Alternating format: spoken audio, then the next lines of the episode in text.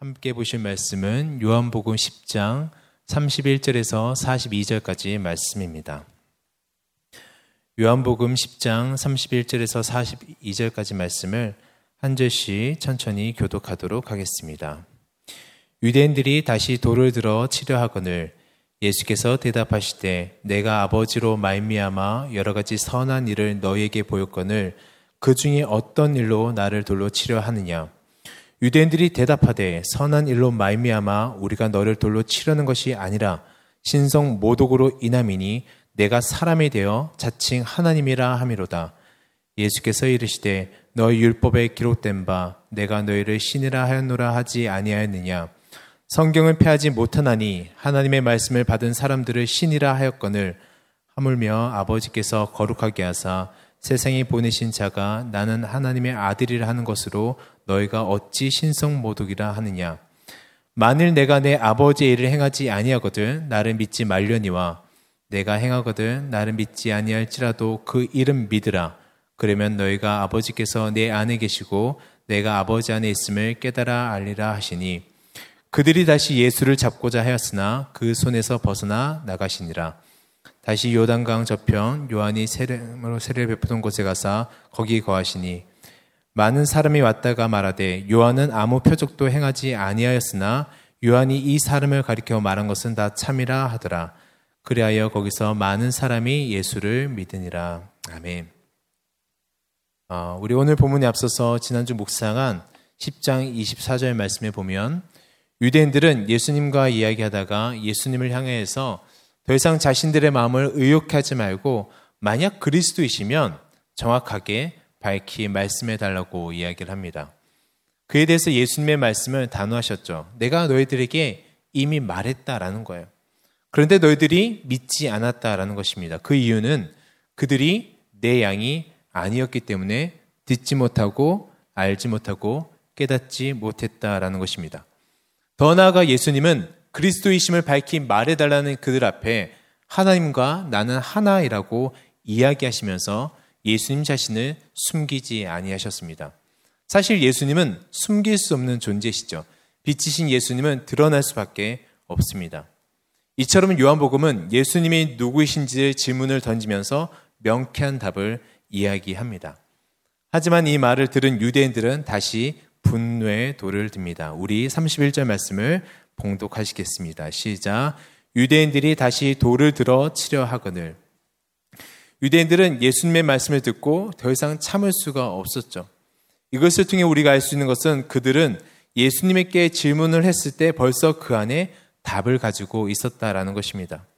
평소 예수님을 불신했던 유대인들, 어떻게 하면 예수님을 잡고자 했던 유대인들은 분노하기 시작했고 하나님과 동등됨을 이야기하시자 신성 모독으로 간주하고 돌을 들어 예수님을 치려 했다라는 것입니다. 31절 말씀에 보니까 다시 돌을 들어라고 되어 있는데 다시라는 표현은 전에도 돌을 들었던 적이 있었다라는 것입니다. 바로 요한복음 8장에 보면 예수님을 향해서 돌을 든 모습이 나오죠. 그리고 그들은 다시 돌을 들어 예수님을 치려하고 있다라는 것입니다. 사랑하는 성도 여러분, 돌을 든 유대인들의 모습을 보면 어떤 생각이 드시나요? 입으로는 그토록 경건하고 금식하며 기도했던 유대인들, 율법을 잘 지키기 위해 하나님의 말씀을 잘 지키기 위해 율법 위에 율법을 만들어서 지켰던 그들. 하지만 그들의 손에는 분노의 돌이 들려져 있었다라는 것입니다. 종교적 겉모습을 꾸미기 바빴던 그들은 보이는 모습은 경건해 보이고 영적으로 보일 수 있었지만 그들의 속사람은 경건의 모습이 아니라 경건의 능력이 아니라 누군가를 죽이기 위한 돌을 품고 있었다라는 것입니다. 사랑하는 성도 여러분, 우리의 모습은 어떤가요? 예배 드릴 때, 찬양할 때, 기도할 때, 말씀 들을 때, 말씀 전할 때는 그 누구보다 경건한 것 같고, 누, 누구보다 정말 영적인 것 같습니다. 하지만 막상 문제 앞에 들어섰을 때, 부딪혔을 때, 아니, 문제도 아니죠.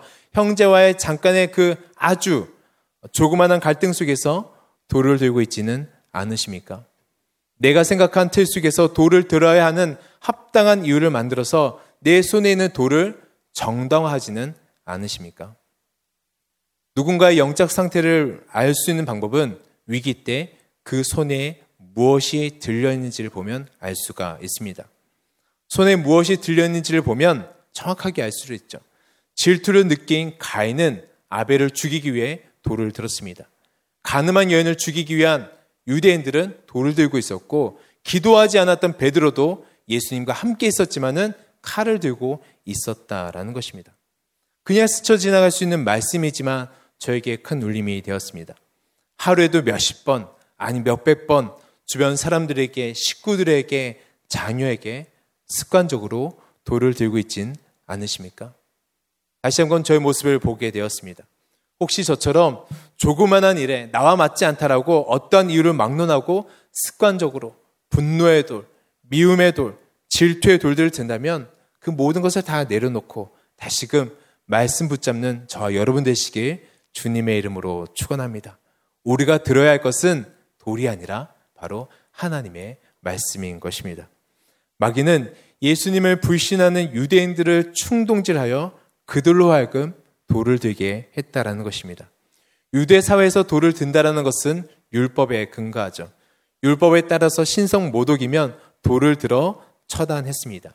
그래서 33절 말씀을 보면 유대인들이 대답하되 선한 일로 말미암아 우리가 너를 돌로 치려는 것이 아니라 신성 모독으로 인함이니 내가 사람에 대어 자칭 하나님이라 함이로다. 즉 지금 유대인들은 예수님의 신성 모독으로 몰아서 자신들의 분노를 표출하고 있다라는 것입니다. 예수님께 너의 선한 일은 중요하지 않아. 이야기하면서 자신들이 생각한 율법의 그 틀 안에 예수님을 몰아넣고 신성 모독이라고 이야기하고 있는 것입니다. 지금 우리가 살고 있는 세대도 마찬가지입니다. 우리가 살고 있는 세대도 서로에 대한 불신이 팽배져 가 있고 그 불신은 서로에 대한 정죄와 분노를 가지고 오고 있습니다. 오늘날처럼 서로에 대해서 불신하고 있는 세대도 없었던 것 같습니다. 분노가 일성화된 세대 가운데 우리는 살고 있습니다. 특별히 주님을 믿는 자를 향해서 교회를 향해서 불신자들이 모에 홀린 듯이 계속해서 분노하고 있죠. 마치 돌을 들고 있는 유대인들처럼 교회를 향해서 성도를 향해서 분노하고 있습니다. 말세가 될수록 마귀는 경건치 못한 자들을 충동질하여서 자신들의 분노를 드러나게 합니다. 그런다 사랑하는 성도 여러분, 이것에 우리는 위축되지 말고 다시금 말씀으로 나갈 수 있길 주님의 이름으로 축원합니다. 세상은 그렇게 나온다 할지라도 우리가 똑같이 돌을 드는 것이 아니라 성도가 들어야 할 것은 돌이 아니라 말씀이라는 것입니다.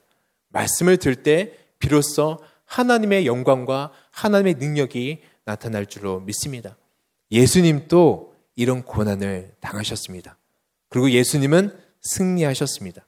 그래서 우리도 승리할 수가 있습니다. 그렇다고 계속 당할 수 있는 것이 아니라 불신자들에게 어떻게 대응해야 되는가? 바로 진리의 말씀으로 대응하셨다라는 것입니다.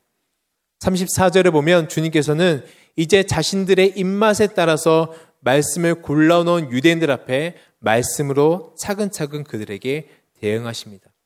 예수님은 언제나 한결같이 다른 것이 아니라 말씀으로 나가셨어요. 그 어떤 것이 아니라 말씀으로 나가셨어요. 그들에게 말씀, 그들이 말씀으로 이야기하자 말씀으로 대응하십니다. 그리고 유대인들의 그 불신 앞에서 주님은 이렇게 이야기하십니다. 본문 32절 말씀입니다. 예수께서 대답하시되 내가 아버지로 말미암아 여러 가지 선한 일로 너에게 보였거늘 그 중에 어떤 일로 나를 돌로 치려 하느냐. 예수님들은 예수님은 자신을 향해 돌을 들고 있는 성난 유대인들에게 말씀하셨어요. 그런데 이 말씀을 보면 예수님의 그 성품이 고스란히 드러나고 있습니다. 자신을 향해 자신을 돌로 치기 위해서 그 긴박한 상황 속에서 먹잇감을 앞에 두고 몰려있는 맹수들 앞에서 그 예수님을 둘러싸고 있는 그 유대인들 앞에서 예수님은 다시금 이야기하고 있다라는 것입니다. 유대인들은 돌을 들고 있지만 예수님은 말씀하고 계신다라는 것입니다. 주님은 참 대단하시죠. 저 같았으면 이놈의 XX들 하면서 당장 하늘 군대를 확 해서 확 몰아버리고 아니죠. 그냥 말씀 한마디로 쓸어버릴 수 있지만 주님은 그렇게 하지 않으셔요. 주님은 말씀하셨다라는 것입니다. 대화를 시도하셨다라는 것입니다. 바로 늘 인간들에게 다가오시는 하나님의 성품이 드러나고 있는 것이죠. 우리는 상상할 수 없고 측량할 수 없는 바로 하나님의 겸손과 인내와 사랑인 것입니다. 사랑하는 성도 여러분, 예수님은 이런 분이십니다. 우리가 그 어떤 것을 잘못한다 할지라도 주님께서는 늘 다가오셔서 먼저 대화를 걸어 주신다라는 것입니다. 우리는 우리 감정에 따라 우리 감정에 따라서 돌을 들었다가 놨다가 들었다가 놨다가 하죠. 하지만 그분 능력이 있으심에도 불구하고 끝까지 끝까지 기다려 주신다라는 것입니다. 저는 그 주님 앞에 우리의 삶 전체를 내어 드릴 수 있는 저와 여러분 되시길 주님의 이름으로 축원합니다. 나와 아버지는 하나라고 말씀하신 그 하나님은 자신의 선한 일로 보여주겠다고 이야기하십니다. 여기서 아버지로 말미암아라는 뜻은 하나님 아버지께서 예수님의 모든 행한 일에 보증이 되신다라는 것입니다. 그러면서 이렇게 이야기하시죠. 37절, 38절 말씀 다 같이 봉독하시겠습니다. 시작. 만일 내가 내 아버지의 일을 행하지 아니할거든 나를 믿지 말려니와 내가 행하였거든 나를 믿지 아니할지라도 그 일은 믿으라.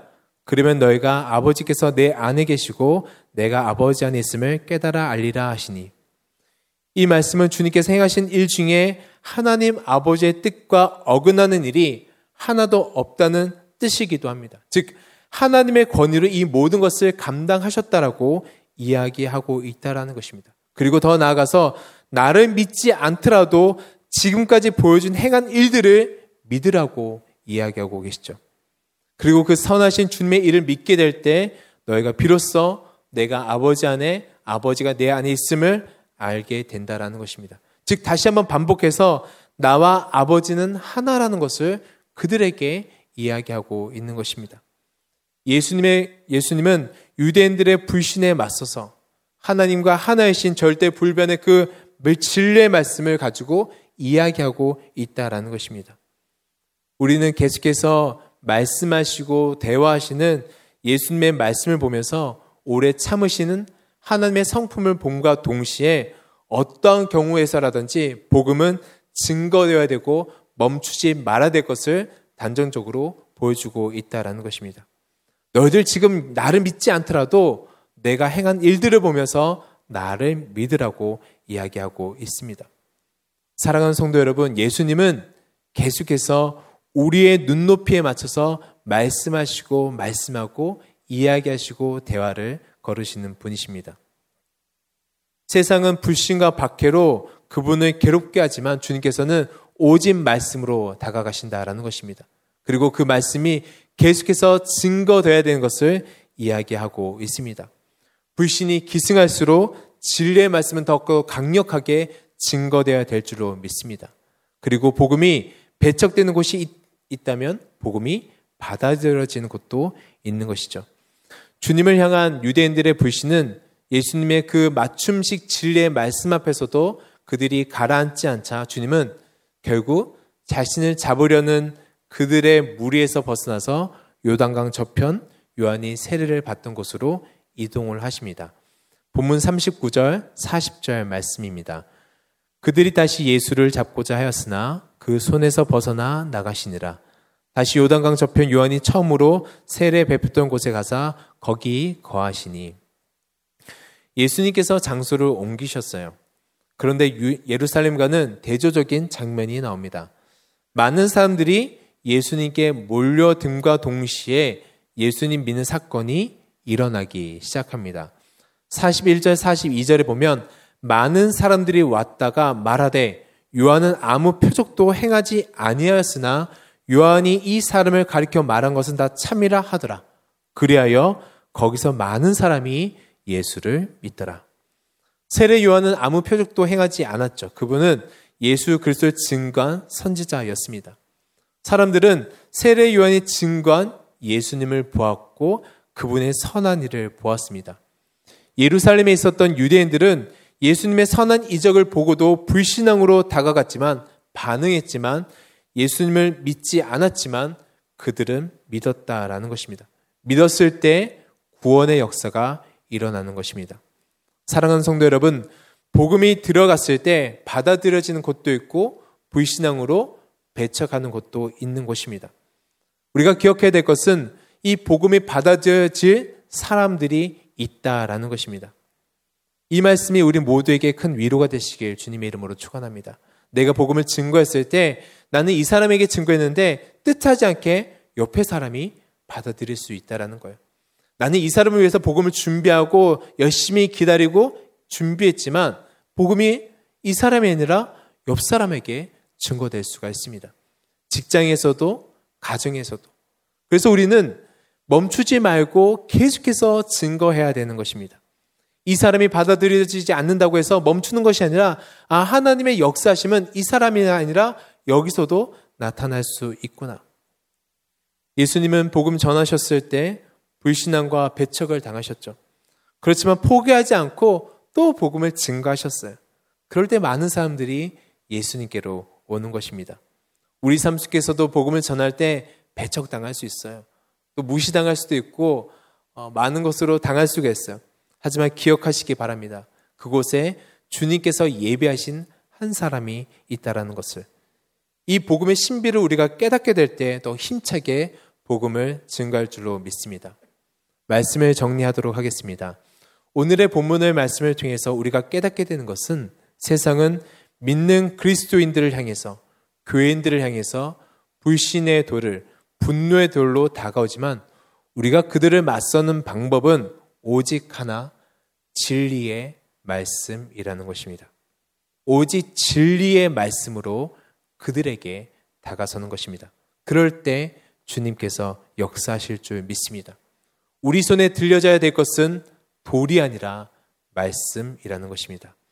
그리고 복음이 배척되는 곳이 있다라면 동시에 복음이 받아들여지는 역사가 함께 일어난 것을 기억하시면서 복음을 증가하실 때 포기하지 않고 전도하시고 선교할 수 있는 저 여러분 되시길 주님의 이름으로 축원합니다.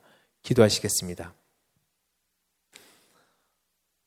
사랑하는 예수님, 저희가 살고 있는 세상은 거짓과 분열, 그리고 주님을 믿는 성도를 향한 박해가 가득한 세상 한가운데 살아가고 있지만 다시금 진리의 말씀으로 무장하여 그리스도의 복음을 증거하기에 부족함이 없는 강한 용사가 되게 하여 주시옵소서. 어떤 어려움이 기다리고 있다 할지라도 예수 그리스도를 의지하여 믿음의 걸음, 전도의 걸음, 성교의 걸음을 내딛고 나가는 오늘 하루가 되게 하여 주시옵소서. 그리고 인하여서 승리를 경험하는 복된 날 되게 하여 주시옵소서. 이 모든 말씀 우리의 구세주 대신 예수님 이름으로 기도드립니다.